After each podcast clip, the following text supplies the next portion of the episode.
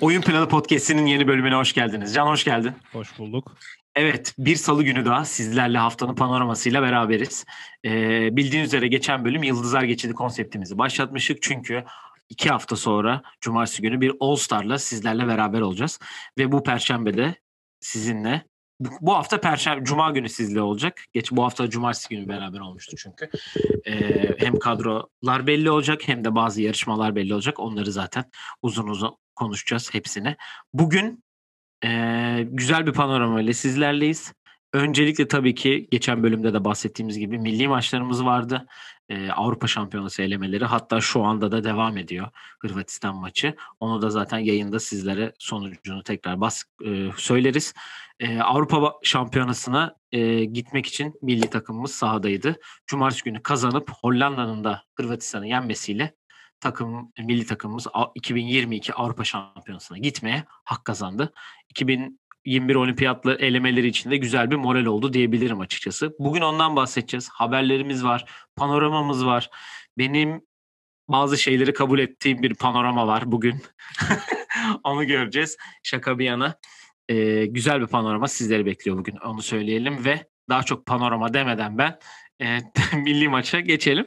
E, dediğim gibi cumartesi günü İsveç'le karşılaştık e, milli takımımız ve e, 88-80 gibi yüksek skorlu bir maçta e, İsveç'i yendik ve e, biz kendi işimizi yaptık. Ş- Hollanda'da Hırvatistan'ı 5 sayıyla geçerek bizim bugün şu an oynadığımız maça sonucuna bakmaksızın biz de Hollanda'da Avrupa Şampiyonası'na gitmeye hak kazandık. E, şu anki maçın da skorunu sana söyleyeyim. Sonra sen de e, yorumlarını yap. Sana da ne haber, nasılsın falan hiç sormadım farkındaysan. hiç yokmuşsun gibi davranıyorum şu an. E, üçüncü periyot oynanıyor ve 50-49 öndeyiz.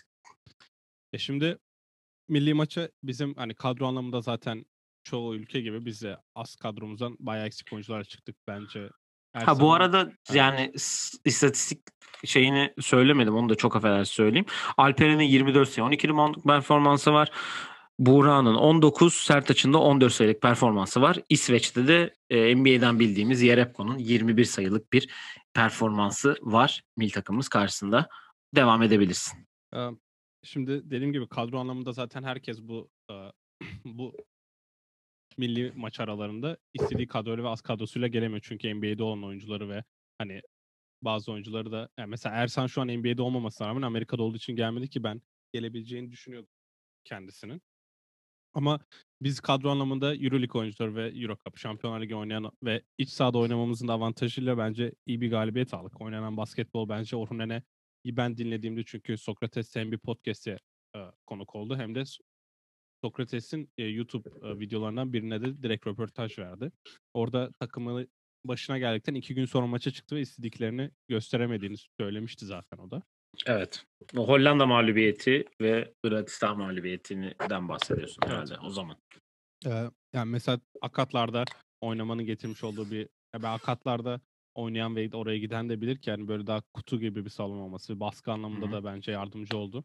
Yani tribünler dışında- boş olduğu sürece hani pek bir şeyi Ya olmadı tribünde açıkçası. maçtan önce gösterdiklerinde bütün federasyon ekibi oradaydı zaten. Ufuk Sarıca, e, Ergin Ataman hepsi oradaydı. Yani destek anlamında bir, bir ara hani Hı hı. taraftar alkışları ıslıklarda duyduk yani.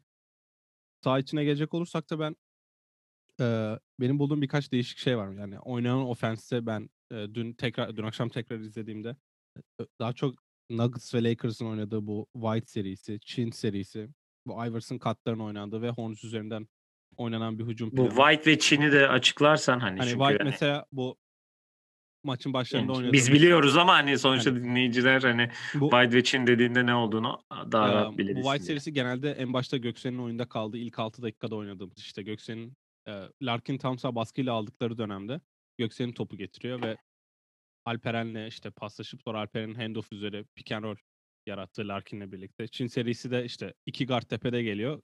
Bir guard diğer garda veriyor ve uzunun screeninden kat edip tepede Sertaç'ın e, genelde pick and pop'una oynanan setler oluyor.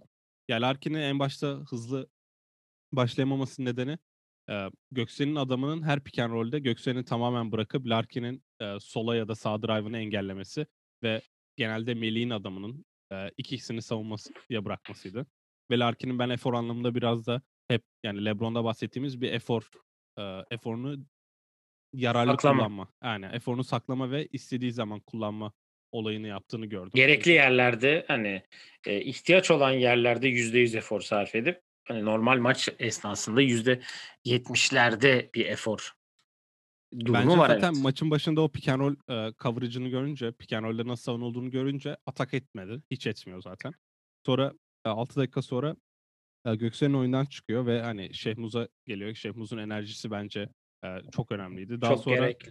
benim aldığım mesela ilk not e, Larkin'in ilk asisti İspanyol pick and roll oynanıyor. İşte e, Alperen Larkin screen yaparken Melih'in back pick'i var Alperen'e. Orada devrilirken Alperen'e bir asist yapıyor. Ondan sonra 4 kısaya dönüyoruz. Bu 4 kısada da ilk kez 4 kısaya dönüyoruz. Çünkü Alperen'le Sertaç başlamıştı maçı. Hı hı. 4 kısaya döndüğümüz anda e, Buğra'nın backdoor sayısı üstüne Berkurlu'nun üçlüğünü buluyoruz. Yani 5 sayı arka arkaya buluyoruz. Bence e, elimizdeki şu an kadro 3 uzunluyuz ama e, Orhun dün iki pivotlu oynamayı da tercih etti. Ve bunun sıkıntılarını da bence ikinci yarının başında Alperen'in Jerebko'yu savunamamasından gördük. E, Hı hı. arka arkaya 3 üçlük soktu yanlış hatırlamıyorsam. Yani Yani iki 3. üçlük, bir çeyrekte tane öyle bir e, seriyle girdiler zaten bu arada. 3. çeyrekte bir 4-5 üçlük soktular arka arkaya ki bizim de ba- gaza basıp ilerlememizi biraz aslında durdurdular. Evet ve hani Larkin'in ilk sayıları da mesela Şehmuz'un oynadığı bir pick and üzere Şehmuz'un penetre edip dışarı çıkardığı bir toptan. Yani yine başkasının yarattığı bir şuttan ilk sayılarını buldu. Ya çünkü ben şöyle bir şey düşünüyorum. Larkin'in artık milli takımda bir numara oynamamasını görmüş olduk. Çünkü Efes'te de bir öyle çok oynamıyor. Evet Efes'te tam sağ baskı yapamıyorsun. Çünkü yani Larkin yapsan Miçic getiriyor, Simon getiriyor. Boboa da getirebiliyor. O yüzden orada başka te- seçenekler var ama şu an bize baskı yapıldığında topu mesela Göksen'in getirdi ilk 6 dakika dediğim gibi. Ki Göksen'in zaten bir ilk 6 dakika oynadı bir de son 4 dakika oynadı. Aradaki işte o 20, aradaki o 20 dak 26 dakikada falan hiç sahaya girmedi. Hatta 30 ha, 30, 30 dakika dakika oluyor. oynamamış oluyor. Matematik hocam dinlemiyordur inşallah burayı diye düşünüyorum. Yani o yüzden benim dikkatimi çeken en büyük olay da şimdi maçın sonuna da doğru yaklaşınca Efes üçlüsünün sadece 3 dakika 22 saniye birlikte oynaması. Ya benim bu dikkatimi çok çekti çünkü ben e, maçın ilk yarısının yani 3. periyoduna ortalarına doğru maçı bitiremedim. Dün akşam tekrar izlediğimde tamamen istatistik çıkardım. Bu da ya, milli takımlarda genelde aynı kulüplerde oynayanlar daha iyi anlaşıyor ve hani set anlamında mesela sahada 4 tane Efesli varsa Efes'in bir setini atarsın mola çıkışı. Sonuçta zaten 4'ü oynayabiliyor diye. Hani daha rahat oynarlar veya daha alışkanlık, saha içi alışkanlıkları vardır. Sertaç, Buğra ve Larkin'in birlikte az oynaması beni şaşırttı ve bu 3 dakika 22 saniyede de rakibe 15-7'lik bir e, üstünlük Mini kurmuşuz. seri. Bu hani arka arkaya da 3 dakika 22 saniye değil bu arada. Bir 3 dakikası var. Bir de um, üçlük yediğimiz bir saçma bir pres üstü üçlük yiyoruz. Sonra mola alıyoruz. Mola dönüşü sert Sertaç'ın üçlüğüyle farkı 5'ten 8'e çıkardığımız bir sekans var. Ya orada ben Efes üçlüsünü daha fazla kullanmasını bekliyordum ama Buğra'nın bence özel bir performansıyla bu kadar rahat bir galibiyet aldığımızı söyleyeyim. Ee, şimdi Buğra'nın konusuna geleceğim. Hani Larkin de istatistiğini vereyim. 9 sayı 7 asistlik bir performansı var. Şeyhimuz da ona 8 Şeyh Muz'un da 8 sayısı var.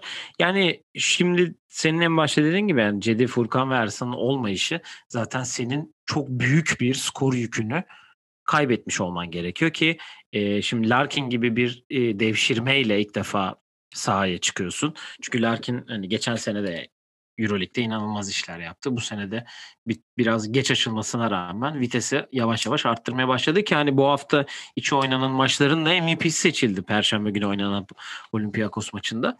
Ee, yani böyle bir yani bu Larkin'in yanına kimi verebilirsin? Yani Alperen zaten çok iyi bir sezon geçiriyor. Neredeyse her ay ayın oyuncusu seçiliyor ligde. Ee, onun yolunu tıkamak çünkü hani daha 19 yaşında olmasına rağmen hani e, tabii bu daha kompetitif basketbol seviyesi olduğu için e, elemeler ve e, nasıl diyeyim e, Avrupa maçları hani bir yerde tıkanınca senin bir, bir oyuncunun ya bir e, şeyin bir oyuncunun da öne çıkması gerekiyor. Ve bunu da bence en iyi yapabilen insan Buğra'ndı çünkü en fazla oynayan hani baktığın zaman kendi takımında en fazla süre alan isimler kimler bu şeyde? Buğra'nın ve Şehmuz ki bu ikisinde zaten farkı var. Şehmuz'un da bir 8 sayısı var ama Şehmuz'un sahaya verdiği değişik bir enerji var ki ben e, Şehmuz'un kesin olimpiyat elemesi kadrosunda olabilmesini düşün olması gerektiğini düşünüyorum ki Buğra'nın da kendini zaten oraya çok rahat attı. Zaten Efes'te de çok iyi süre alıyor ki bu hani e, Larkin'in bir numara oynamayıp topu getirdiği, iki numaranın getirdiği pozisyonlarda çoğunda Buğra'nın getiriyor ki Buğra'nın da sahada olduğu zaman eğer senin de dediğin o 3 dakikalık bölümde her topu o getirdi. Larkin direkt ileri gitti. Yani e, çok önemli bir başarı bence. Hani yen, sonuçta yendik. Yani başkasının e, galibiyetiyle belki gidiyoruz ama sonuçta Avrupa Şampiyonası olmamız gerektiğini düşünüyorum ki aynı başarıyı kadınlarda da bu sene başardık. Kadınlarda da Avrupa Şampiyonası'na gideceğiz 2022'de. Yani Türk basketbolu için çok önemli bir şey. Bir de hani Kanada'da oynayacağımız o zorlu elemeler öncesinde bence takıma iyi de bir moral oldu. Çünkü galibiyetler her zaman yeni koç ve yeni bir ekibe moral verir. Moral de yazar. Oyunculara da moral yazar. Şimdi önünde e, şimdiki maçın skoruna bir daha bir tekrar bakayım ne oluyor ne bitiyor. Şuradan e, 50 kaç demiş? 52-49 gözüküyor şu an benim önümde. E, Melih'in 12 sayısı, Buğra'nın 11, Larkin'de 10 sayısı var. Şu an hani e, son olarak da şunu söyleyeyim ben hani evet zorlu bir elemeye gideceğiz.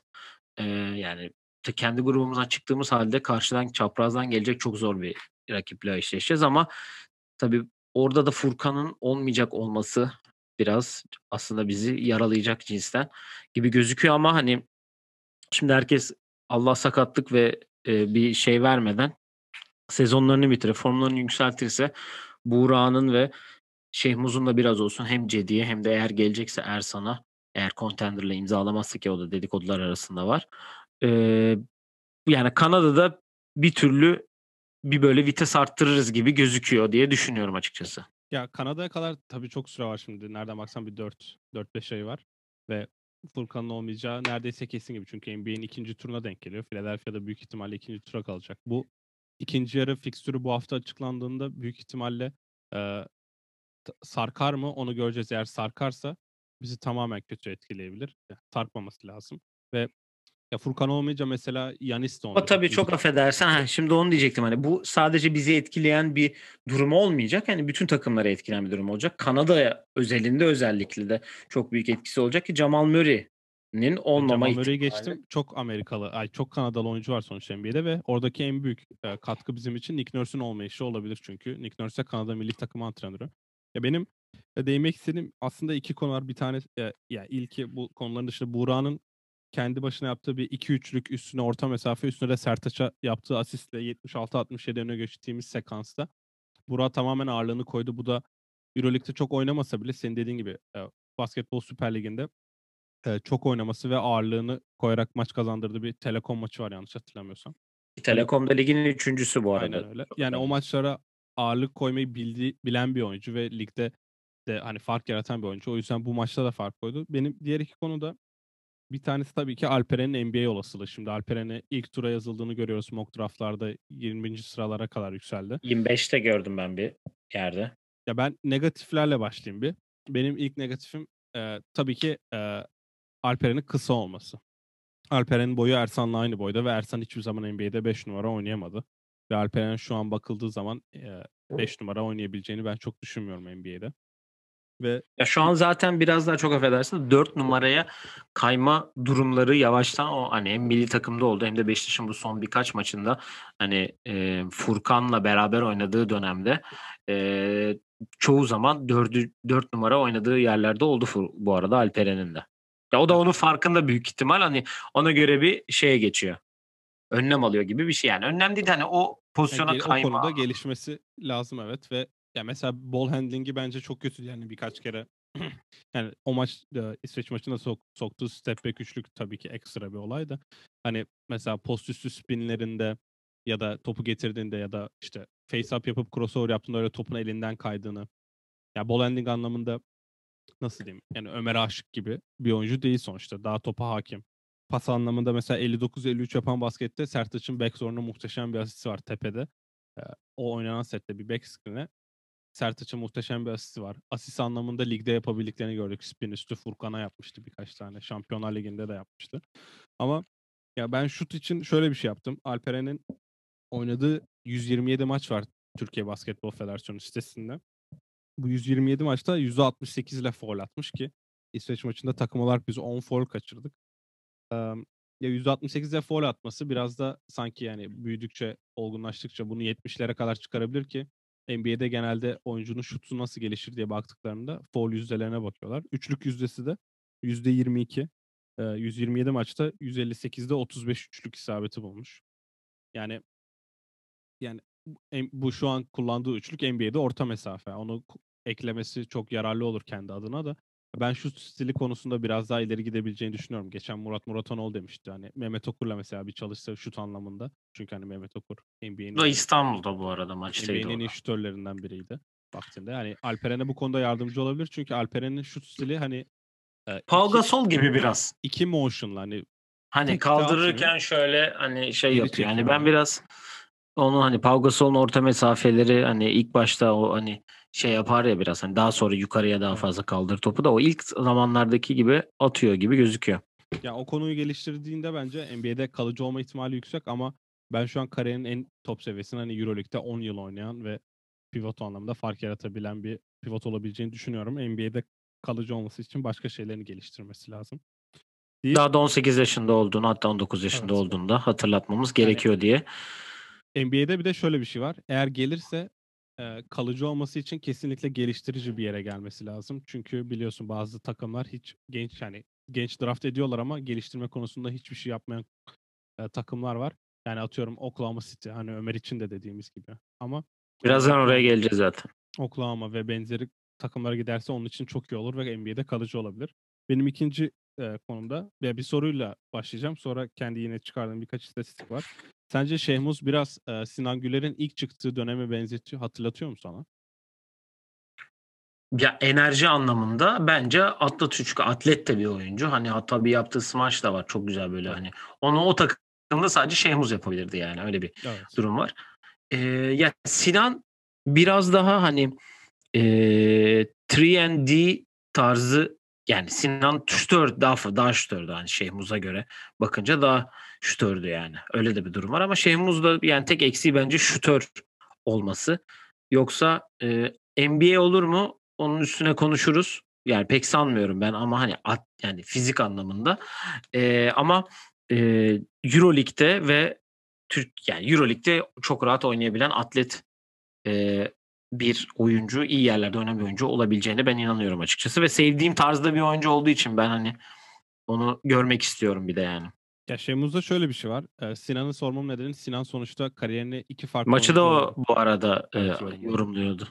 E, iki farklı oyuncu olarak oynadı Sinan. Hani ikinci evresine Galatasaray'da yaptıkları ve daha sonra evrildiği oyuncu hakkında o Şemuz'un oraya orası olur mu onu hiç bilmiyorum. Ben sanmıyorum öyle bir oyuncu olabileceğini de. ilk evresinde bu enerjik, patlayıcı, özellikle 2010'da ben bu yaz tekrar izlediğim için biliyorum. 2010'da getirdiği enerji, savunma, işte pick and bazen sayı atma, top çalma üzeri smaçlar derken bir an onu hatırlattı. Şehmuz'da da ya 159 maçta oynamış. %25 ile üçlük atmış.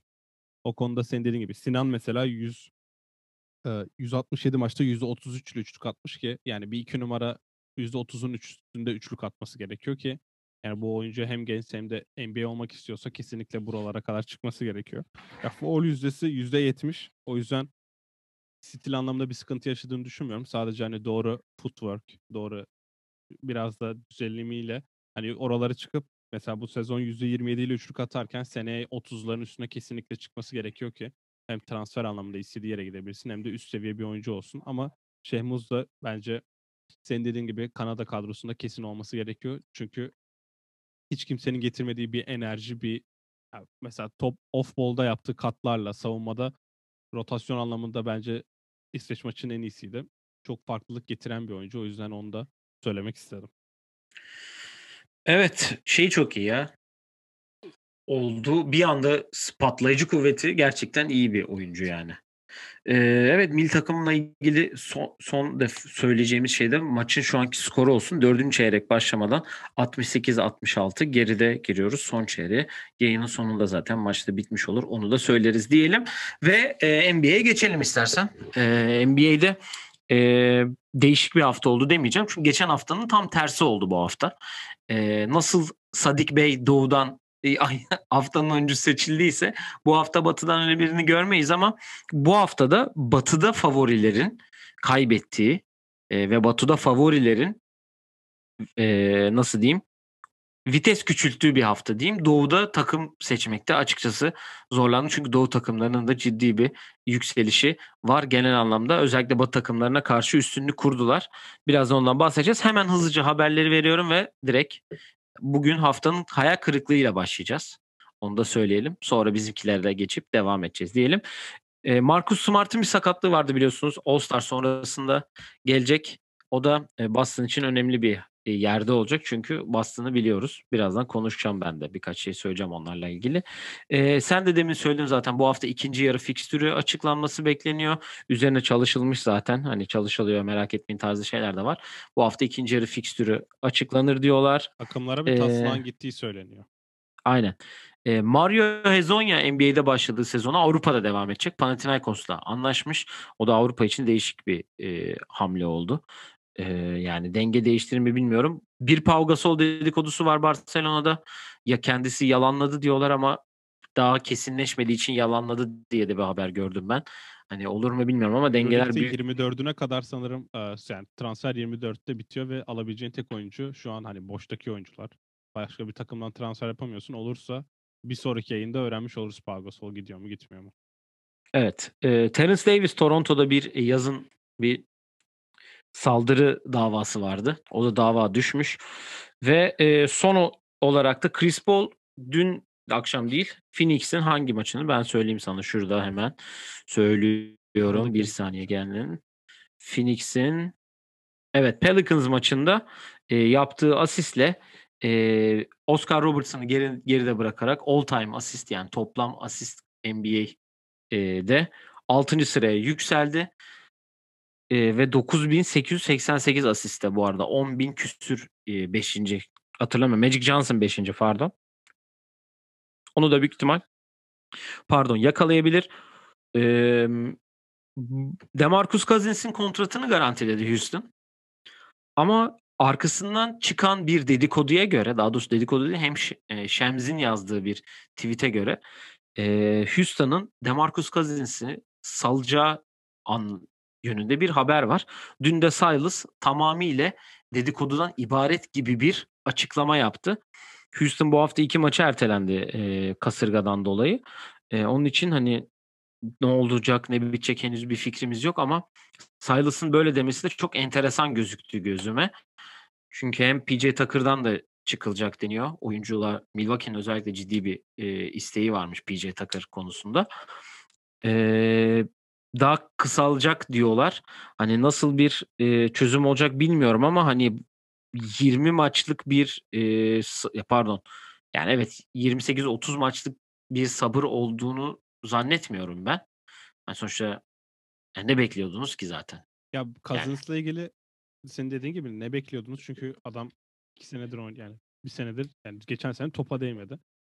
Bu sene geldi yeni bir sistem zaten hani takımın yaşadığı şeyleri biz her seferinde bahsettik burada. Çok oraya girmeye gerek yok ama bir başarılı olması için bir şans tanınmadı bence. Bu, bunu o takım hakkında herkese söyleyebilirsin. Çünkü tam form yakalıyor mesela John Wall. Sonra sakatlanıyor. 3 maç oynayamıyor. ya da sürekli bir resting geliyor. Resting geliyor ya da. Ya resting mesela hani sakatlığından dolayı kendi kararı genelde de.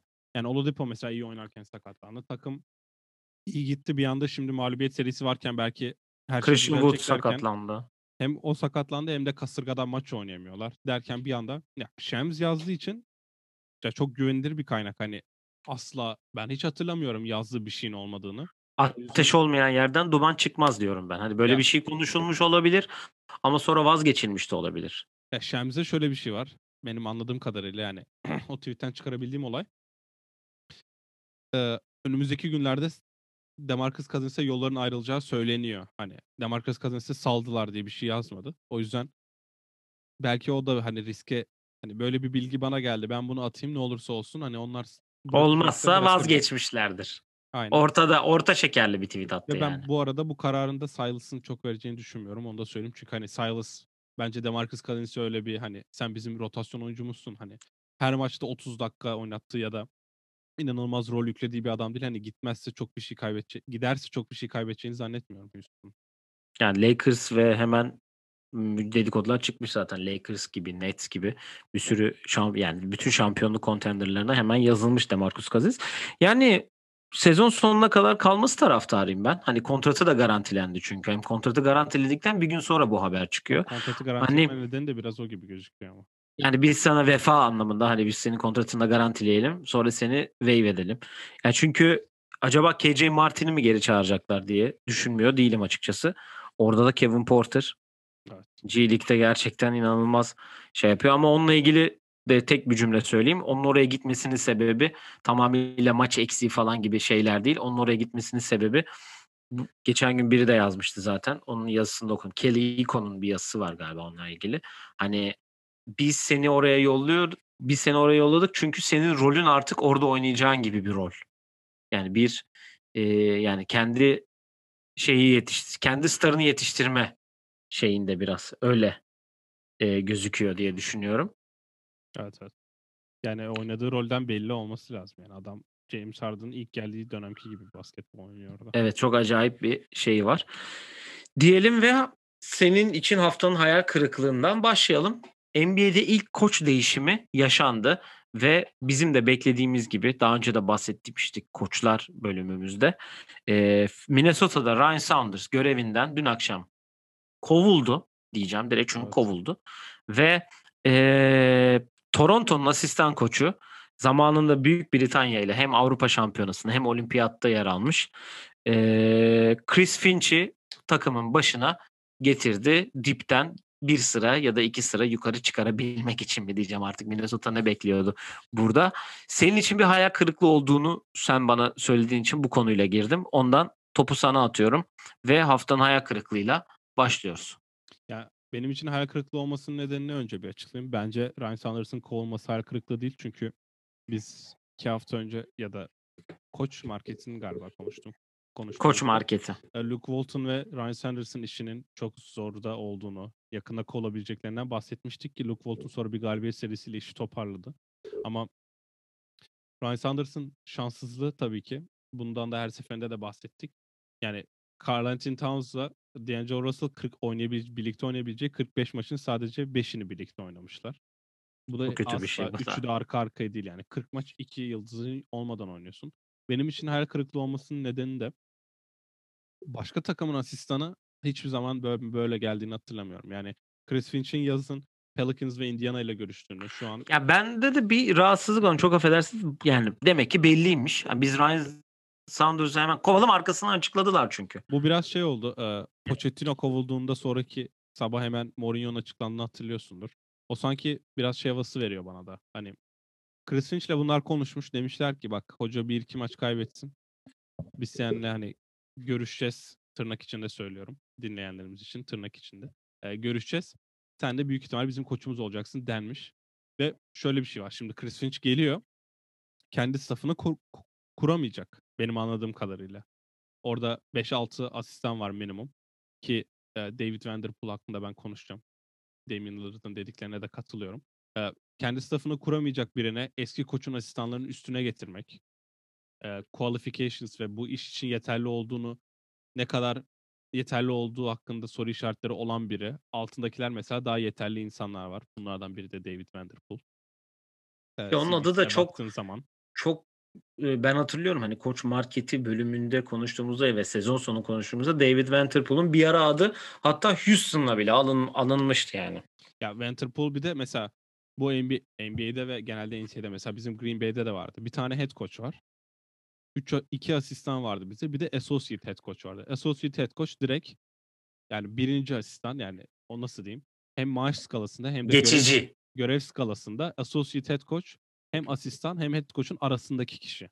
Yani mesela head coach'a bir şey oluyor. Bizim head coach mesela bir hastalıktan dolayı Indiana'ya dönmek zorunda kalmıştı. 3 gün 3 ya da 2 gün mesela associate head coach bütün idmanları yaptırdı. İşte takımı yani takımın koçu o olmuştu o 3 günlüğüne. Mesela teknik foul atılırsa associate head coach direkt takım başına geçiyor ve bu e, açıklama yani direkt hani bir şey olursa biri kovulursa takım başına sen geleceksine geliyor. kısaca. Becky Hammond yani Becky Hammond'ın görevi Associate Head Coach Ya biraz. Vanderpool'da e, Ryan Sanders'ın associate head coach'uydu. Yani o iş onun onun sırası demek bu.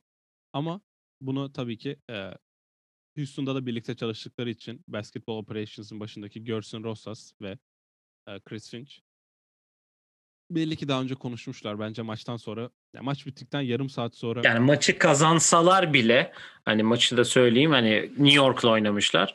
99-103 kaybetmişler ki maçı kazansalar bile büyük ihtimal e, Ryan Saunders'ı yollayacakmış ki yani onu dediğim gibi Türkiye Futbol Ligi'nde bile bir gün sonra çok zor açıklanıyor yani ki nasıl bir sir- sirkülasyon var biliyorsun yani. Yani şöyle bir şey var bir de e, Nate Duncan yazmıştı yanlış hatırlamıyorsam.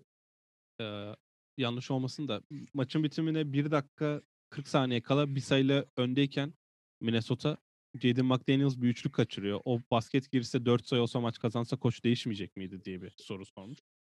Yani bence de senin dediğin gibi akıllarında hocayı kovmak varmış ki ya ben bu sene sanki hoca yeni hocayla girilirse daha mantıklı olur diye düşünüyorum. Şimdi Anthony Edwards'ı yükseltmesi gerekiyorken hani muhteşem bir maç yaptı bu hafta onu da söyleyeyim. Hani kötü Evet. bir maçtı ama yani Anthony Edwards'a direkt baştan bir yeni koç vermek sanki daha mantıklı olurdu diye düşünüyorum. Ama Ryan Saunders bundan sonra ne kadar iş bulur ondan da emin değilim. Onu da söyleyeyim. Ve Saunders'ı da şöyle kapatalım. Ya, oynadığı maç takım başında olduğu maçlarda 43 galibiyet ve 94 mağlubiyet almış ve bu da Knicks ve Cavs'den sonra en kötü 3. rekor. Yani Knicks şu an işi e, toparlamış gibi gözüküyor. Cavs de 10. mağlubiyetini aldı arka arkaya ama Minnesota'da bakalım nasıl şeyler olacak. Yani biraz babasının takip etmek lazım onu da söyleyeyim. Çünkü e, mesela bu asistanlar kalacak mı gidecek mi neler olacak ben onu merak ediyorum. Basketbola yön veren programımız bunları size anlatacak diyelim. Ya biraz babasının kredisi vardı onda da hani öyle bir durum vardı Minnesota olunca ve Flip Saunders olunca. Buradan onu da analım tekrar. Öyle bir kredisi vardı. Bence hayatına biraz e, nasıl diyeyim contender gibi yeni baştan kurulan takımlarda belli bir görevde kalarak yani yaptığı iyi yaptığı bir iş. Yani atıyorum nasıl Tyronn Lue 2008'de e, Boston'da şeydi Asistan. e, asistandı ya da Tom Thibodeau yine asistanlık yaptı. Hani bu tarz şeyler olduğu sürece hani bu yerlerden yürüyerek belki daha başarılı olabilir tabii. Bunu da çok şeyini bilmiyoruz. Yani ne, ne Tyronn Lue söylesen haklısın. Cleveland'da da asistandı mesela. Bence Aynen öyle. Contender'ın asistanı olması çok mantıklı olur. Yani şu an e, kimin ağacından geldiğini bilmiyorum Brian Saunders'ın ama ağaç anlamında üstündeki kişi kimse herhalde o başka bir yere gitti an. Kendisini orada bulabilir diye düşünüyorum. Benim hayal kırıklıklarıma geçelim. Öncelikle kısaca dün akşamki Boston'ın 24 sayıdan Pelicans'a maç vermesi. Yani Kemba Walker'ın 12'de bir üçlük atması gibi. Hani Boston kötü gidiyor. Düşüşü devam ediyor. Yani sadece Jalen Brown ve Jason Tatum'la maç kazanmaya neydi bizim adamımız? Jalen Tatum'la Tatum. Jason Brown. Evet. Yani bununla olmayacak belli. Yani yanındaki arkadaşlar hiçbir şey vermiyorlar. Ee, biraz yönetimsel anlamda da sıkıntılar olduğu zaten gözüküyor. Hem e, coaching'den hem de management kısmında biraz sıkıntılar olduğunu düşünüyorum. Benim büyük hayal kırıklığım o. Diğeri de e, hangi gündü şurada? Cuma günü oynanan yani Perşembe gecesi sizin sadece Cuma günü oynanan e, Oklahoma, Milwaukee ve Toronto, Minnesota maçlarındaki e, Euroleague skorları. Hani 86-81 bitmiş Minnesota Toronto maçı. Oklahoma hadi 98-85 bitmiş o maçta. Hani hani o bir nebze de öbürü yani gerçekten bir facia yani. Ee, benim hayal kırıklıklarım da o ikisiydi. Diyelim ve bizimkilere geçelim hemen kısaca. Ee, öncelikle Ömer'le başlayalım. G League'de çünkü biraz önce de bitti maç. 5-0 iler, ilerliyorlar. 5 maçı da kazanmışlar. Ki onun da 3 maçta bu hafta oynanan 5 maçın 3'ünde double double'ı var. E, iyi bir 18-11'i var. E, ve ortalaması da double double olarak ilerliyor. E, o da iyi yani senin de geçen bölümde bahsettiğin gibi hani Toronto ay Toronto demişim Oklahoma'nın son böyle 10 15-20 maçında belki sahada görebilir G bittikten sonra çağırabilir. Çünkü yavaş yavaş G oyuncular çağrılmaya başlandı. Ki e, biz de Justin Patton'ı çağırmıştık G League'den. Onu söyleyelim. NBA'deki temsilcilerimize geldiğimiz zaman da Cedi'nin bu hafta yine yani Cleveland'lı mağlubiyet serisi devam ediyor. 10 maça çıktı. Son 10 maçın 10'unu da kaybettiler. Bu haftaki 3 maçı da kaybetmişler. Onun bir Golden State'e bir double double'ı var. Bir tane de maçları iptal olmuş bu arada bu hafta. Öyle bir durum var. O da Covid'den dolayı iptal. Yok hayır. E, kon, e, kasırgadan dolayı iptal. San Antonio maçı iptal oldu Cleveland'ın. E, Denver'a bir 11 sayı 6 rebound 7 asist performansı var. E, Furkan'a gelince de onun da bu hafta Philadelphia'da 2 2 galibiyet 2 mağlubiyetle geçti. Biraz orada neler oluyor açıkçası hiçbir fikrim yok. Ama e, takımda genel bir düşüş var Philadelphia'da. Brooklyn'in arkadan gelmesi biraz onları korkutmuş olabilir ki e, onlar da hem Utah hem Toronto'ya kaybettiler. Furkan'ın iki maçta da sayısı yok. Özellikle dün akşam iki buçuk dakika oynamış. Bu arada onu da söyleyeyim. E, Houston ve Chicago'ya da 5 ve 2 sayı atmış e, Furkan da. İnşallah önümüzdeki hafta iyi geçirirler diye topu sana atıyorum. Kısaca onları da bir değerlendirirsen. anlamında Furkan evet cidden e, kaliteli dakika oynama anlamında yani anlamlı dakika oynamada sıkıntıları var. Yani biraz düzelecektir çünkü formsuz bir dönem geçiriyor evet yani. Chicago maçında 11 dakika 2 sayı ama yani orada Joel Embiid 50 sayı attıktan sonra biliyorsun hani öyle durumlarda çok çok şansı yok oynamak için. Son 5 maçta sadece 13 dakika oynayıp 2 sayı ortalama yapmış. Biraz kendisine toparlaması gerekiyor herhalde yani Doug Rivers'ın öyle ben çok hani nasıl diyeyim Doug Rivers eğer hak ediyorsa o da süreyi illa verecektir diye düşünüyorum ona. Ve hı hı. yani 2 3 basketi var son 5 maçta. Ve Furkan için maç başına 1 ya da 2 üçlük sokması gerektiğini zaten söylemiştik. Cedi'ye gelince de Cedi form düşüklüğü yaşamıştı. Takım son 10 maçı kaybediyor ama bir Clippers maçında ki Clippers'ın da e, tamamen neredeyse yedeklerle oynadığı bir maçta.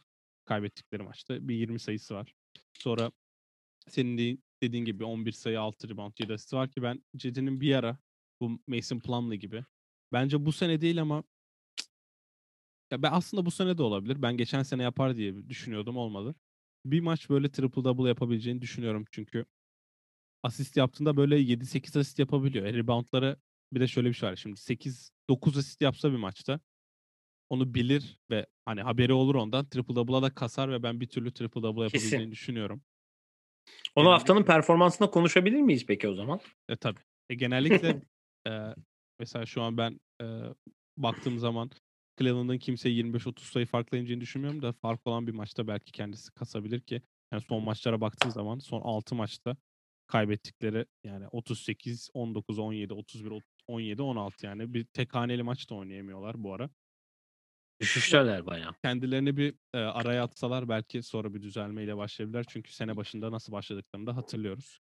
Dibe vurdular ya. Şu anda Washington geçti onlara bu hafta. Ya Washington bir de çok iyi oynuyor yani bence onu da değinelim. 4 gal evet birazdan değineceğiz. Ya Cleveland e, şeyle de çok fark yok yani. iki galibiyet fark var Detroit'le o yüzden işler biraz sıkıntıya girdi. Kendilerini ne kadar hızlı araya atarlarsa o kadar iyi değil. Ne kadar çabuk Drummond'dan kurtulurlarsa ki oynamamasına rağmen o kötü bir vibe var içeride. Tabii, tabii. Belli oluyor yani. Ee, evet haftanın takımıyla devam edelim istersen. Yani tabii ki Brooklyn'i seçtim haftanın takımı. Çünkü e,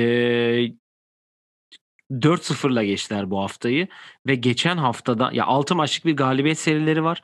Bu 6 maçın 5'ini de bizim hani senle dediğimiz şöyle bir bakayım. E, tabii NBA'de Batı konferansında Pasifik grubunda olan Lakers, Clippers, Phoenix, e, Sacramento ve Golden State'i yenerek yani Pasifik'i fethedip geri geldiler. E, ve e, bu arada Steph de oynayacakmış Charlotte maçında bir hastalandığından dolayı evet. oynamamıştı. O da haberi geldi şimdi. E, ya çok iyi bir performans. Brooklyn biraz e, taşları yerine oturttu gibi gözüküyor e, Durant'siz oynadıkları da bir dönem var. Hani bu hafta içerisinde zaten e, Harden ve Kyrie ile hani sen bir numarasın ben iki numarayım artık e, konusu da artık oturmuş gibi. Hani Harden'ın topu elinde olup e, Kyrie'ye e, sayı pozisyon yaratması diyelim. E, onun için iki yani Brooklyn için çok iyi oldu diyebiliriz. Onlar yavaş yavaş kendilerini e, Doğu'nun tepesine atacaklardır. Durant de oraya gelip e, e, yani bu galibiyet serileri devam etmeye başladığı sürece ki bu akşam da içeride tekrar Sacramento ile oynayacaklar bu arada. Evet yani ben haftanın takımı için yani Brooklyn tabii ki. Bir de Türk milli takımını ekleyeyim. Şu an son 24 saniye 6 sayı önde giriyoruz. Kazanmış sayıyorum o maçta. Ve gerideydik bu Ya, arada. ya Brooklyn'de Pasifik'i hem süpürdü hem de yakın oynadığı iki maç var. Biri Phoenix. Onda da 25 sayıdan falan geri geldiler. E, Harden o maçı bildiğin hani sanırım Kyrie, ya Kyrie olsa bile Harden oynadığı basketbol tamamen Houston Rockets Harden gibiydi. Dünkü maçta da Harden maçın sonunda çok kolay bir düdükle hücum foru aldırdı ve maçı kazandırdı ama Çok kolay bir düdük bu arada ya. sonuçta çok o- Clippers'ı yenmek Clippers'ı Tabii. yenmek, Lakers'ı yendikten sonra Clippers'ı da yenmek güzel bir mesaj. Ve Durant'siz yapıyorsun bunları. Durant olunca zaten o takımın hani alfası kim? Kim daha fazla top atması gerekiyor? Onların hepsini konuştuk ama Kyrie ile Harden eee, soruları vardı. Mesela Durant olsa biz Durant'in hiç kimseyle sıkıntı yaşamayacağını top paylaşma konusunda biliyorduk. Ama şimdi Durant yokken ikisinin böyle bir basketbol oynaması bence Nets için çok iyi bir haber. Ve forma giydiklerinde mesela şu an Philadelphia'yı da yakalamışken üstüne çıkabileceklerini düşünüyorum. Önümüzde oynayacakları 5 maç Brooklyn'in. Ee, çok kolay maçlar bence. İçeride Sacramento, Orlando, Dallas. Dışarıda da oynayabilirlerse San Antonio ve e, Houston'la oynayacaklar. O yüzden buraya yani bir 11 maçlık seriyle All-Star'a girerlerse çok çok iyi olur diye düşünüyorum onlar adına. Deyip haftanın oyuncularına geçelim. Şu an ben şeye takıldım. Kim kaç 82 76 bu arada. Evet. Sertaç 17, Buğra'nın 17, Larkin 16 sayıda. Ee, şunları da söyleyeyim bu arada. Wizards da e, 3-0'la geçti bu haftayı. 4 maçlık bir mağlup galibiyet serileri var ki hem Denver hem Portland'ı yenmeleri ciddi bir şey e, orada. Toronto'da 4-0'la geçti. Hatta iki kere de e, Milwaukee'yi yendiler. Dün de Philadelphia'yı yendiler Toronto. O da hani haftanın diğer takım adaylarından biri ama Brooklyn'in bu performansı tabii ki de e, göz ardı edilemez. Haftanın oyuncuları sence kim olur? Harden'la ya ben Batı'da baktım. Batı'da sanki e, galibiyet hani Sadık Bey galibiyetten dolayı aldı ya. Hı hı. Öyle galip olan takım olmadığı için Lillard'a verirler gibi geliyor çünkü. iki Ya ben de. Harden ve yani 43-16 ve 35-12'si var asistte. Ya Dame olmazsa Booker olur diye düşünüyorum tekrar. Çünkü yani geçen hafta nasıl biz Doğu'da bulamadık, Doğu'da seçemedik haftanın oyuncusunu ki NBA'de seçip bulamayıp, bulamayıp seçemediği için Sadik Bey'e verdi. Hani bu hafta öyle bir durum da yok hani. Çünkü çaylaklarda da genel bir düşüş var ligin ortasına gelince. Hani onun için Do- Batı'da bu hafta kim olur bilmiyorum ama Doğu'da ve benim de haftanın oyuncusu tabii ki James Harden'ı seçiyorum ben. Ee, yani triple double yapmadığı 3 maç var ama hepsi kıyısından dönmüş neredeyse. Ee, yani yani bu istediği zaman bu basketbolu her zaman oynayabilen bir oyuncu. Buna hiçbir zaman yeteneğine e, bir söylememiz söyleyeceğimiz bir şey yoktu ki. E, Houston'da da bir unguardable turu vardı hatırlarsan 2019'da. 2019 senesinde. Yani oradaki gibi oynuyor ama herkesi içine katıyor. Ve böyle bir oyuncu olduğu zaman zaten çok tehlikeli bir oyuncu olduğunu, NBA'nin en iyi skorerlerinden biri olduğunu çok rahat zaten söyleyebiliriz diyelim. Kendisini tebrik ediyorum. Haftanın oyuncusunu da seçtiğim için büyük ihtimal sezon sonuna kadar bir daha da seçmem gibi gözüküyor. Bu arada moral olarak bir düştüm çünkü e, konunun dışında ama e, NFL'de benim e, taraftarı olduğum Las Vegas Raiders e, orta yani 10 üzerinden üçlük quarterback'imiz Derek Carr'la uzun süreli bir sözleşme imzalıyormuş. Onun haberi Ben de ne, ne oldu diyecektim ve bu hani başka bir şeyden dolayı mı kötü oldun acaba diyecektim. Yok, Başka bir şey daha olduğu oldu. için moral bozuldu. Ben de daha ciddi bir şey oldu Yok, zannettim. yok. Ya, o yüzden dönebiliriz. çok ciddiymiş. Lütfen. Ya Harden'a zaten hani bahsettik. Harden kendi basketbolunu oyna kendi basketbolunu oynuyor. Ama takım da ona uygun ve hani onu daha rahatlatan basketbol oynuyor. Yani biz bu yayına girmeden hani ben biraz Bill Simmons'ı dinlerken sen de dinlemiş oldun. O da diyor ki hani Harden kötü atması gereken yüzdesini düşürecek üçlükleri vardı sırf oynadığı basketboldan dolayı. Brooklyn'de bunu yapacak iki kişi daha var ve o yüzden şut yüzdeleri artabilir diyordu ki arttı. Brooklyn'e gittiğinden beri çok hani 20 maçlık bir süre olsa bile. Yani bu takımı sırtlama konusunda sıkıntı yaşamayacaktır. Yani bu üçlü bence sene sonunda baktığında Brooklyn'i birinci bitirirse hiç şaşırmayız ve şöyle bir şey de var. Doğu'da Batı takımlarına karşı galibiyeti daha fazla olan tek takım da Brooklyn ve Doğu'da bu konuda çok büyük sıkıntılar yaşıyor. Yani ben onu bugün ona baktım hani Doğu ve Batı şeyi nasıl geçmiş bu hafta diye de pek hani başarılı olamadım bu konuda. Sen bulursan sevinirim açıkçası. Yani Harden her zaman e, bu onun kariyeri için eğer bu senede şampiyon olamazsa bence artık hiçbir excuse'u kalmamasının bir şeyi yani kalmıyor bence. Çünkü hem KD gibi hem Kyrie gibi e, yani 3 tane All-Star'la oynuyorsun. Hayat kariyerinde ilk defa. Yani çünkü Lebron, e, Kyrie buna alışık LeBron ve Kevin Love'la oynadığı için. E, Durant zaten 3 All-Star'la falan oynadı. Hani kendi hariç evet. üçle. Kendi hariç üçle oynadı. Ya işte 4 bir de 5 hani anladın hani çünkü yani 73 9 yani 79 değil pardon. Diğer o dominant Golden State takımında da oynadı. Hani onlar alışıklar. Sen de buna alışık olduğunu gösterirsen bence Brooklyn'in şampiyon olabilme e, şeyi biraz var ya. NBA finali oynayacaktır. Ona hiç şüphem yok. Ya gerçekten Doğu'da bu ilerleyecektir.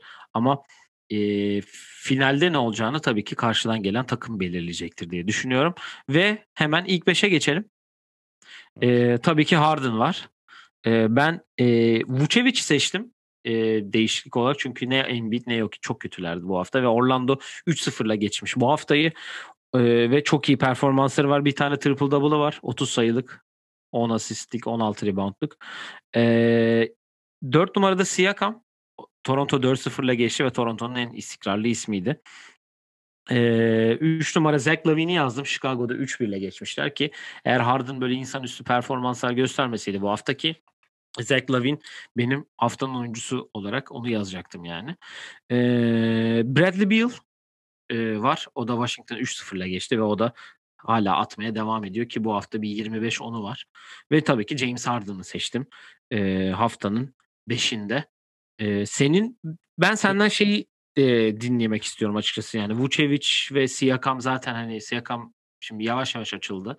Çok eleştirdik bizden Toronto'yu ki Toronto kendini bu hafta geçtiği 4-0'la bir anda 5.liğe attı. E, bu doğunun dibindeydi yani. E, yani Chicago'da yaşadığın için açıkçası e, biraz da Zach Lavin şeyini dinlemek istiyorum senden. Çünkü hani sen kendin de söyledin nasıl maçlar orada hani sürekli yayınlanıyor, nasıl bir hava var etrafta. Çünkü böyle büyük şehirde yaşayınca çünkü ben yaşadığım zaman da James Harden ve Chris Paul döneminde oradaydım ve ikisi de çok ya Capella bile nerelere çıkartılıyordu yani. Öyle de bir durum evet. var. Bir kere sokağın nabzını tutma konusunda biliyorsun. Burada çok tutamıyoruz ama olsun. Yani Embiid için ben bu arada şöyle bir şey ekleyeyim. Embiid'in bu haftası e, nereden baksan yani ilk maçta oynamadı. Sonra 31 50 25 attı. Hepsinde double double var. İlk 5'e girebilirdi ama yani 50 attığı maç Evet onu performansa söyleyecektim zaten Embiid'in 50'sini. Ve hani mesela Jamal Murray de ben zaten performansa konuşacağız onu da ama ilk 5'e girmeyi hak etmediklerinde haklısın ve yani saydığın 3 kişi doğudan özellikle Vucevic, Siakam ve Zach Lavin koçlara mesaj verdiler. O mesajda bakın All-Star'lara oy vereceksiniz biz de böyle basket oynuyoruz mesajıydı. Ve bu üçüden bence All-Star olabilecek tek isim Zach Lavin. Çünkü ya Doğu'da o kadar fazla isim var ki biraz da takım başarısına bakılacağını düşünüyorum ben. Toronto oralara çıktı ama Siakam biraz geç kaldı demiştik zaten. Zach Lavin ve Chicago ilişkisine gelince de ya ben maçları biliyorsun bu kolejlerde de oluyor. Özellikle NCAA turnuvalarında çeyrek finalden sonra başlıyor yanlış hatırlamıyorsam. Hı hı. Aha, bazen internette bulduğumuz linklerden izlediğimizde de taraflı yayına denk geliyorsun. Bizim ülkemizde yok ama burada olan bir şey. O yayına denk geliyorsun. her takımın kendi e, maç önü ve maç kendi yayını lokal var. televizyon kanalında yayınlıyor ve hı hı. yani her maçı izleyebiliyorsun. Şimdi ben Chicago'da da her maçı böyle izle, izlediğim için biraz bazı şeylere alışıyorsun hani bu kadar taraf gelmiyorlar gibi ama Zach Lavin'de şöyle bir şey var hani. Bradley Beal All-Star'sa bu çocuk nasıl All-Star değildi bayağı it, itiyorlar yani. Gözüne sokuyorlar. Çünkü Bradley Beal'a istatistikleri yakın. Takımı daha iyi Bradley Beal'dan.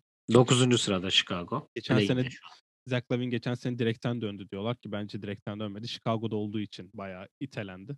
Ama bu sene hak ediyor. Bu hala nasıl konuşuluyor diyor. Ben o konuda katılıyorum. Hani ben de biraz Zach Lavin ve Bulls taraftarı olmaya başladım diyebilirim. Çünkü izlemesi keyifli ama bazı maçlarda da yani attığı step back'ler biraz sinir ediyor. Hani sanki hiçbir şey yokmuş gibi, başka hareket yokmuş gibi ki o patlayıcılığı, çembere gitse foul alma hani belki Tamam süperstar olmadığı için mesela Doncic gibi her düdüğü alamayacak ama Zach bence foul yaratabilir. Ama çok step back atmayı seviyor. Ya benim Bulls hakkında Zach Lavine'den çok dikkatimi çeken Patrick Williams. Şu an ligin en genç oyuncusu Hı hı. ve aldığı sürede bence Billy Donovan bunu çok iyi kullanıyor. Mesela bu hafta comeback yaptıkları bir maç vardı. Ah, Ulan izledim maçı bir de şu an unuttum kim olduğunu. Detroit mi yoksa Detroit maçı. Detroit maçı uzatmaya gitti. Maçı izliyorsun şimdi ilk maç ilk maç ay ilk 5 ve hani ana süre alanlar bu bütün gençler oluyor işte. Gençler dedim Wendell Carter, Kobe White, Zach Lavine, Pat Williams falan oynuyor. Billy Donovan şöyle bir şey yaptı. Dedi ki 20 sayı falan oldu fark. Dedi ki tamam siz bugün gelmemişsiniz dedi. Sahaya attı Satoranski, Otto Porter, e, Thaddeus Young, başka Zach Lavine. Yok yok Zach Lavine değil. İki böyle bütün veteranları attı sahaya. Veteranlar yavaş yavaş geliyor. Geldi. Ben 20'den sana, sana maçı 16, bulayım bekle. 16, 14, 12 oldu. Zach Lavine'i sonra attı sahaya. Zach Lavine başladı yazmaya üçlükleri. Bir anda uzatmaya gitti ki Jeremy Grant de kariyerinin maçını oynadı. Onu da söyleyeyim. Sonra uzatmada maçı kazanan gençler oldu. Gençler orada hem mesajı verdi hem de gaza getirdi. Ya maçın son maçı kıran da Kobe White ve Pat Williams'ın üçlükleri oldu. 105-102 yenmiş Evet. şey Chicago ve e, Archie Diacono, Luke Cornett, Denzel Valentine. Thaddeus Young ve Satoranski oynadı bir süre. Hı hı. Ya o orada geldiler. Yani hem veteranları gaza getiriyor. Veteranlar zaten biliyorsun sahaya çıkıp işini görüyor. Sonra gençler maçı aldı. Hani o konuda Zach Lavine liderlikte de tamamen üst seviye çıktı. O sonra olmayı hak ediyor ki bence olacak. Vuce 3'e gelince ne yazık ki ben olamayacağını düşünüyorum. Ee, Siakam da olamayacak gibi gözüküyor. Eğer onlar da potaya girerse yani çarşamba Doğuda işler karışır. ya- Evet, yarın sanırım konuşacağız son gün. zaten. Ee, All-Star Hı hı. oylamaları yarın bitiyor. Bugün son, koçların. bugün. Bugün son. Bugün. Koçlar nasıl bir karar verecek onu göreceğiz ama yani Chicago Zach mutlu onu söyleyebilirim. Forma satışlarında da forma görsellerinde de hani nereye konulduğunda storelarda Bears'da Chicago Bears Amerikan futbol takımında çok iyi bir yıldız olmadığı için şu an her yerde Lavine e, eşyaları var. diyebilirim. Blackhawks'ta da mı yok? Blackhawks'ta şu an öyle bir ana star yok ama Cubs'ı biliyorsun. Cubs? Hani Cubs her yerde var. Ve biraz bir tık daha başarılı olduğu için Bulls'tan. Bir tık dediğim 2016'da şampiyon olduğumuzu da hatırlatmış olayım. Ee, Cubs'lar her yerde. Zach Lavine ikinci sırada diyebilirim bu konuda. Ee, kısa bir Wizards ile ilgili istersen hani şöyle bir şey söyleyeceğim. Hani 4 maçlı galibiyette de Bradley Beal da buraya yazdık zaten. Ee, Russell Westbrook'un da bu sürede triple double ortalaması var kazandıkları 4 maçta. Şaşırdım Sanki-. Şaşırıyor musunuz Russell Westbrook e, hiç triple double yaptığında? Ben bana çok normal geliyor artık. Ben acaba nasıl bir triple double yapmış diye görüyorum. Ben sadece Russell Westbrook mesela istatistiklerine bakacaksam maçı izlemiyorsam ya da hani sonra özetine bakmıyorsam kaçta kaç saha içi isabetiyle oynamış diye bakıyorum. Çünkü triple double yapmıştır diye düşünüyorum. Ben daha kötü bir şeye bakıyorum. Kaç top kaybı yapmış diye. Çok Evet. alışım çünkü. Sürekli Houston maçını açıp Harden'la ikisinin top kaybına bakıp abi devam tamam diye şey yapıyorum. Ki Hani kı- e, ya böyle bir seri var 4 maçlık. E, kısa bir bir cümlelik bir yorum alayım. 23 top kaybı yapmış bu arada son 4 galibiyette ama saha içi isabeti hiç üçlük isabeti yok bu arada. Ona da bakalım. Oh, çok Dört, şükür. 7, 8'de 0 üçlük atmış ama %41 ile atıyor. %47 ile ikilik atıyor. Foul'lerine bakıyorum. Foul de hiç sokamamış ama yani az top yani az top dediğimde 19, 22, 15, 17. Yani galibiyet için her şey yapıyor ve sana bir tweet atmıştım geçen. Onu deyip kapatacağım Wizards'la ilgili. Eğer Russell Westbrook yüzdeli oynuyorsa ve çok abartmadan oynuyorsa bu takım kazanıyor. Şimdi sana soracağım bir jo haftanın jokerine geldik tamam mı? Burada e, ben işin içinden çıkamadım. Tamam mı? Şöyle bir durum var. E, bu arada şunu da vereyim hani 3 kişi var. Bir tanesini direkt eliyorum. O da sadece Avrupalı kontenjanından Campazzo'yu yazdım. İyi bir hafta Evet. geçirdi kendi anlamında. De, Di- Denver bir maç kazandı ama iyi bir e, seri yakaladı kendi şartlarına göre. Süresi de arttı. E, Denver kötü geçtiği haftada kendisi iyiydi. İkincisi, ikinci seçim Capella. Oynadığı her maçta double double yapmış ve 22-15'ler falan yapmış. Ki bir maçı var ki 24 sayı 15 rebound 5 bloğu var. Ee, Atlanta'da 2 galibiyet 2 mağlubiyetle geçmiş. Onu geçiyorum şimdi. Şimdi bir oyuncu var benim seçtiğim. Bakayım tahmin edebilecek misin? Bu haftayı e, 3'te 3 ile geçen bir takımdan. E, bence 6. adam oylamasında kesin ikinci sırada olacak. 31 maçın sadece 7 tanesinde tek hane atmış. Sadece birinde ilk 5 başlamış. Jordan Clarkson hiç ilk 5 başlamamış. Yani Jordan Clarkson bu ödülü aldı götürdü diyoruz biz zaten de. Bence eğer Jordan Clarkson böyle oynamadığı sürece bir isim ona yakın. Bunu sana daha önce de soracaktım. Çıkacaktı. Doğudan bir isim. Hadi bu kadar da Bu vereyim. hafta 4'te 4 mü yapmış? 3'te 3 yaptı. 30 sayı, 24 sayı, 17 sayılık bir Norman bench Powell mı? katkısı var. Ha, yok hayır. Hmm. Olabilirdi. Bu arada Norman Powell evet e, Kyle Lowry yokken çok skorer oynuyor. Sanki hani Lowry'den çıkabiliriz. Hani çıkarılırsa nasıl bir 5 oynanacağını da göstergesi. Vallahi hiç bilmiyorum ki 4'te 3 yaptı dedim bu hafta. 3'te 3. 3'te 3 yaptı. Üç Doğu'da yaptı. 3'te 3. Demin konuştuğumuz takımlardan bir tanesi hatta. Diyeyim daha da daha sana şey yapamayacağım yani. Vallahi. Ha, Orlando'dan biri mi? Terence Ross. Ya, Terence, yani takım iyi olsa ben hak- e, katılıyorum sana. Terence Ross zaten biliyorsun hani Norman Powell'la aynı oyuncu oldukları için Orlando'dan gö- ay Toronto'dan gönderildi. Ya bugün ona baktım yani. Ibaka takasında gitmişti yanlış hatırlamıyorsam. Ya Terence Ross zaten bu rolü oynuyor. Hani bizim hep bahsettiğimiz bench'ten gelen tamam sen 20 sayı at rolü. E, takımı iyi olsa biz dediğim senin dediğin gibi bence kesin ikinci bitirir. Çünkü Orlando'da şu an e, NBA Ya şu an bile basketbolcusu çok az bitirebilir. var. NBA basketbolcusu az kaldı. Onu söyleyebiliriz. Kesin yani. Ya çok iyi oynuyorlar. Bu hafta 3'te 3'te geçmişler. Haklısın. Fournier iyi bir hafta ge- geçirmiş mesela ama NBA basketbolcusu mu sence Fournier? Yani biraz mor biraz düşüyor yani 15 sayı atıyor ama biraz şeye döndü orası.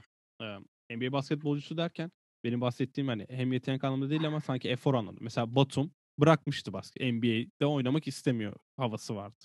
Bu da ne oluyor? Hani kaybeden takımda oynuyorum. Ben yüzde 60'lığımla oynayacağım. Fournier de biraz ona geçti. Aaron Gordon zaten yüzde 20'lere falan düştü ki sakat şimdi. E kaybeden takımla oynayınca da böyle oluyor. E Terence Ross'un geninde olan bir şey. Bu işte benim dedim Jamal Crawford, Isaiah Thomas, Sayı Lou atma. Williams. Lou Williams geni bunlar. Bu adamları birebir 2'ye 2, 3'e 3 herhangi basketbol ortamına atın. Bu adamlar sayı atacak yani. Terence Ross da buradan geliyor ki bir 50 sayılık maçı da vardı. Onu da hatırlatmış olalım.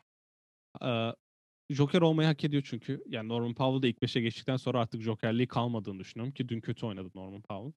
Terence Ross bu takımda belki e, bence bir tamamen değişime gidecek. Vucevic'le devam edecek mi edilmeyecek mi ona bir karar verilecek bence. Aaron Gordon'un tek kesin edilmeyecek. Karşılığında bir şey O alabileceğin tek adam. Vucevic çünkü. Ve Terence Ross'un da geleceği ne olacak bunu göreceğiz ama ben kendi kazanan bir takım ya da nasıl diyeyim. Bu seneki Phoenix gibi bir takım sene sonunda. Ya ben oynatırım ya. Bence beni üst seviyeye çıkarır deyip Terence Ross için bir hamle yapabilir diye düşünüyorum. Ve özellikle Jordan Clarkson'ın Crowder yerine. Yok yok. Mesela Jordan Clarkson rolünü ay bak Utah atıyorum 50 50-22'den fazla bitirirler gibi geliyor artık da. 54-18 bitirdiler diyelim. Jordan Clarkson 6. adam olacak zaten. Biri Ya aldı götürdü şöyle zaten. söyleyebilir hani. Bak Jordan Clarkson bu rolde bunu yaptı. Biz Terence Ross'u böyle yapabiliriz deyip tepeye oynayan biri bir hamle yapabilir diye düşünüyorum. Evet. Joker kısmında böyle dedim. Hani Capella ve Campazzo için de zaten söylediklerime Evet. herhalde Evet. katılıyorsun diye düşünüyorum. iyi oynaması için mutluyum çünkü biliyorsun fiziksel anlamda bayağı geride yani artık yapabileceği bir şey yok o konuda da NBA'ye azından ayak uyduruyor. Evet, eee, çaylak performanslarımız var. Zaten sen Anthony Edwards'ın smacından bahsetmiştin. Yani Lamelo sadece bu hafta bir maça çıkabildi. James Wiseman eee, 31 Ocak'tan beri maça çıkamıyor bileğindeki bir sakatlıktan dolayı. Eee, geçen haftanın oyuncusu Sadik Bey eee, Detroit 0-3 ile geçti ve 12-14-11 sayılık performansları var. O da geride kaldı. Anthony Edwards'ın hem smacı hem de Lakers'a attığı bir 28 sayısı var. Tyrese'in de sadece dün attığı yir- dün öykü maçtaki 23 sayı 5 rebound 8 asistlik bir performans var. Yani çaylaklar hızlı girmişti zaten. Hızlı başlamıştı lige. Biraz vites küçülttüler gibi gözüküyor onlar da. İlk yarının sonlarına doğru diyeyim herhalde o da fazla maç yapma, maç temposu biraz onları e, herhalde yorgunluğa mı gitti? E, Alışık tabii olmadıklarından geçen dolayı. sene oynayamadıklarını da düşünürsen turnuva anlamında. Hı hı. Şimdi yani Anthony Edwards son 3 maçta 15'te 3, 14'te 3, 11'de 3 atmış. Ama ondan önce. Lakers'a 21'de onu var. Yani LeBron'a karşı oynamak böyle şey yapıyor ki yani Lakers'a karşı oynayan rol oyuncularının ya da normal bir oyuncunun nasıl gaza geldiğini de biliyoruz ve kariyerinde LeBron'a karşı Smacı hakkında oynadığı ikinci maç. Smaç zaten Yani Ben hem orada- Toronto şehrine, hem Tampa şehrine, hem de Yuto Watanabe'nin Ve şehrine Japonya'ya. ve Japonya'ya yapılmış çok büyük bir e, nasıl diyeyim e, hakaret diyebiliriz. olarak hakaret olarak algıladım ben ısımacı. Ya şöyle bir şey var. Şimdi Anthony Edwards'ın atlet olduğunu biliyoruz. Bu e, Warriors maçında da muhteşem bir smacı vardı. Bence Watanabe'nin orada e, business kararı verip yoldan çekilmesi gerekiyorken bloklayabileceğini düşündü ve ya ben bunu anlatmıştım sanırım. Biz e, Maka, şu an Maccabi'de oynayan Sandy Cohen'in ikinci idman olması lazım. O bir buçuk sene oynayamayacağın haberi var. NCAA başvuruldu ve hani oynamayacak diye haber geldi. Ve idmanlarda kendisi hani çok çok efor sarf eden bir oyuncu değildi diyeyim. Yani Euroleague oyuncusunu da gömmüş olmayalım. Neyse ki arkadaşın olduğu Evet, için. evet. Ya kendisi de biliyor. ya, O kadar fazla söylediğim için kendisi de biliyor bunu. İkinci idman olması lazım. Bu 3'e 2, 2'ye 1 drillleri var yani. Gidiyorsun 3'e 2, dön, pot, e, sayı Sayı yapan- atan savunmaya dönüyor. Evet. Ee, bu 3'e 2'de hücumdaydı. Sol forvetten gidiyordu. Anthony Edwards'ın gibi düşün. İlk pası ilk pası aldı ve yakala üçlükte aldığı topla e, sol dribbling yaptı. Bir tane sol dribbling yaptı ve arkadaki de yardıma geldi ama geç kaldı arkadaki savunmacı. Orada da sağ sol yaptı. Hani turnike adım değil de hani normal smaç. Hani smaç yarışmasında zıplanan gibi. Sağ sol yaptı ve geç kalan kişinin üstünden smacı yaptı. Bu ikinci idmanı falan. Hoca bayağı hani şaşırmıştık. Ben zaten bayağı şaşırdım. Sonra hani döndü savunma yaptı. Hani bunu yapacağını bildiğin kişi de zıplamamak daha mantıklı. Sonuçta posterde olmamış oluyorsun. Anthony Edwards'a o sola vurdu ve adımlamasını zaten o adımlamayı gördüğünde diyorsun ki tamam bir şey geliyor. Vince Carter'da çok gördüğümüz bir olaydı bu da. Hı O hı. adımlama hani bence Vince Carter'ın ve Blake Griffin'in en iyi yaptığı işte. Onu yaptıktan sonra zaten havada ya o, Watanabe ünlü oldu o, sadece kar- onu da o kararla söyleyeyim. çıktıktan sonra smaç yapan kişi ya bir şey deneyecek orada. Watanabe de e, çok iyi foul yapsa güzel olabilirdi diyebilirim yani kendisi adına. Foul yapsa daha iyi olabilirdi. Ya çaylaklar dediğim gibi hani bu hafta çok fazla bir şey görmedik. Biz sadece hani bir de bu artık sadece performanstan gideceğimiz için böyle şeylerle geliyoruz çaylaklarda. Eee, kısaca hemen performansı söyleyelim. Dün akşam Jared Allen'ın saha içinden oynadığı bir %100'lük bir performansı var. 11'de 11 saha içiyle oynayıp 26 sayı 17 rebound yapmış. Eee, Ben Simmons'ın 42 sayı 9 rebound 12 asisti var. Etkileyici bence Ben Simmons adına. O da kariyer gecesiydi ki Jordan Clarkson'ın 40 sayısı eee, da karşılıklı attılar. Eee, Devin Booker da maçı Kendall Jenner'la beraber izlemiş diyorlar hatta bu maçı. 2 eksini Evet. tekrar izleyip. Eee Joel Embiid ile Jamal Murray'nin 50 sayısı var ama ben özel bir performans söylemek istiyorum. Senden önce davranayım mı yoksa sen mi söyleyeceksin? Sen söylesen. Eee, sen söyle. Yok bunu sen söyle. Bunu sen söyle. Bunu sen söyleyecektin biliyordum çünkü. Hani Kiefer'ı söylemeyecek misin oğlum Kiefer, performans? ha. Ya şimdi NBA'den biri Bakıyor bana. Ve Kiefer'ı- her seferinde yap- yapıştırıyor buraya. Ben söyleyince şimdi. Ay Kiefer'ı şimdi düşündüm. Ben maça baktım bu arada. Ee, bir 16 sayıyla falan geridelerdi ilk çeyrek. Dedim ki ya bu maç zaten yayın bulmak bir tık zor oluyor. Dedim ki bir de geç oynanıyor. Yattım. İlk maç ilk maçında da 22'ye 11 mi ne yapmıştı? Ama dün ilk kez dün ilk kez triple double'ını yaptı. Avustralya Avustralya'da. İlk triple double'ını yaptı ve maçı da kazandılar. O çok önemli. E kendisi Milano'da biliyorsun. e, çok tutunamadı diyebiliriz. Aslında NBA, ay EuroLeague'de o seviyelere oynayan takımın ilk ya da ikinci e, gardı olmak zor. Ama ben birlikte yani çalıştığımızda da konuştuğumuzda da kendisi Messina ile çalışmanın çok önemli olduğunu ve hani Messina'da öğrendiği şeylerle yani guard olarak Messina'dan çok şey öğrendim dedi. Ve şu an biraz da onu oynuyor. Kendisi Jordan Clarkson'da bahsettiğimiz gibi bir oyuncuyken hani özellikle Ankara'da oynadığı dönemde hani çıksın 30 atsın. Özellikle TBL'nin getirdiği Ormanda. yok önce Ankara e, şeydeydi. Ormanda oynadı önce. DSI. Özür dilerim. DSI. Aynen Ankara DSİ'deydi. Orada mesela hani bu TBL'nin getirdiği yabancılar gibi. Hani sen çık 30 at rolünden. Şu an triple double yapan birine döndü. Kendime neredeyse 6-7 asist yapıyor maç. Ya bu gelişimi görmek güzel ve benim aslında hani bir antrenör olarak da görmeyi en sevdiğim olay hani çalıştığımız şutları atınca hani diyorsun ki aa evet bak biz bunu yaptık. Adam hakikaten yapıyor. deyince bir mutlu oluyorsun ve bir sanırım iki maç önce bir game winner var berabereyken. Öne geçiren bir basket var. O tamamen hani sağ penetre çift zamanlı stop üzeri bir floater o bayağı çalıştığımız şutlardan biriydi onu görünce de mutlu oluyorsun diyebilirim. Evet buradan da bizi dinliyordur eminim her yayınımızı. Ben selam yani, yani tebrik ettim. Sağ ol yani teşekkür ettim. Onun, ama dinlemediğine eminim onu da söyleyeyim. E, haftanın olayıyla da e, yayı, panoramamızı bitirelim. Yine uzattık çünkü bugün. Yine uzadı gitti. E, olay zaten bahsetmiştik. Texas'ta oluşan fırtına. Çünkü Dallas ve San Antonio bu hafta maçı çıkamadı. Ve Houston'ın da iki maçı iptal oldu. E, Indiana maçına da oynamadılar. O daha yayından biz yayındayken belli değildi. Ama şimdi her şey yavaş yavaş e, yerine dönmeye başlamış.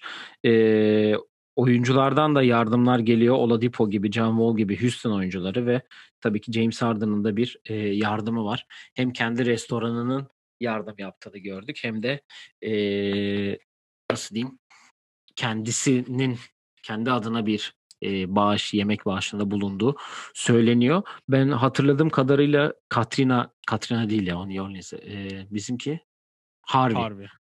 Ortaya olup da hani yaşayıp da Harvey'i bizim unutmam iyi oldu. Evet, evet. Harvey zamanı biz de hani restoranda çalıştığım dönemde biz de bir yardım şey yapmıştık ki oyuncular o zaman da çok büyük yardımlar yapmışlardı.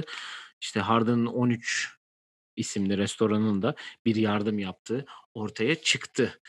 Ee, senin genel olarak söylemek istediğin son cümleleri alayım ve panoramamızı. Bu Harden olayına da şöyle bir ek yapayım yani. Bu Houston'un yaşadığı talihsizlikler son 3 senede sadece hani, ya spor tabii bir yana da yani Harvey'de de biz orada olduğumuz için biz hani 3 72 saat hiçbir şey yapamadık sadece evde. En azından elektrikler gitmemişti diye seviniyoruz. yani. elektrik Şu ve su gitmemiş. yani. Evet. O konuda çok sıkıntı yaşamamıştık ama işte bu olaylar yavaş yavaş düzeliyor. Elektrik gelmiş. Su her şey tamir olmuş. Bu insanlar yardım ediyor. Hani onda da J.J. Watt, bunda Harden, başka sporcular. Ki herkes Gerald Green de o zaman çok büyük yardım olmuştu. Yani evlerden insanlar toplanıyordu. Şimdi insanlar evlerinde kalamadı. Evleri darma duman oldu. Yani böyle şeyler e, a, o tarafta oluyor çünkü Texas'ın iklim anlamında çok değişik yerler olduğunu ve hani fırtına, sel, her türlü neredeyse her yaz olan şeyler ama bu sene hani soğuk anlamında hani küresel ısınma oluyor soğuk ama o tarafta da yani çok değişik etkiler yaptı. Ben Dallas'ta da konuştum birkaç kişiden de aldığım haberlere göre yani Texas'ın düzelmesi uzun bir süre alacak. Oraya basketbol ne zaman döner emin değilim ama e, sanırım taraftar da bu arada alınmaya başlanacakmış. En azından onlara bir Taraftar alınıyor zaten. Genelde yani Houston taraftar alan kısımda olan taraftar alan takımlardan birkaç tanesi ki. Chicago'da almaya başlarsa oyun planı Lütfen. United Center'dan yapabiliriz. diye Evet yayını oradan yapıyoruz falan diye. evet eee panoramamızı da bitirdik. Perşembe günü sizinle Yıldızlar Geçidi konseptimizin ikinci bölümüyle eee, beraber olacağız. Yedekler açıklanacak. Yedekler açıklandıktan sonra hem onları yorumlayacağız hem kendi draftımızı yapacağız. O zamana kadar zaten yarışmacılar da belli olur. Haft bu hafta değil diğer hafta Perşembe günü ligin ilk yarısı bitiyor. Perşembe günü son maçlar oynanacak. Pardon çarşamba günü son maçlar oynanacak. Perşembe günü de biz de sizle hem zaten e, All-Star öncesi sezon arası ödüllerini veririz diye düşündüm ben açıkçası şu anda aklıma geldi konuşurken. E, senin de haberin yoktu ama e, öyle bir şey düşündüm diyelim. E, ve programı kapatayım istersen yavaşça. Evet, e, oyun planı pod, Twitter, Instagram, Facebook, YouTube, Spotify her yerden bizleri takip edebilirsiniz. E, sorularınız varsa yollayabilirsiniz. Shopier'den tişörtlerimize tekrar almak isterseniz e, ulaşabilirsiniz. E, bir sonraki yayında tekrar görüşmek üzere diyelim efendim. Hoşçakalın. Hoşça kal.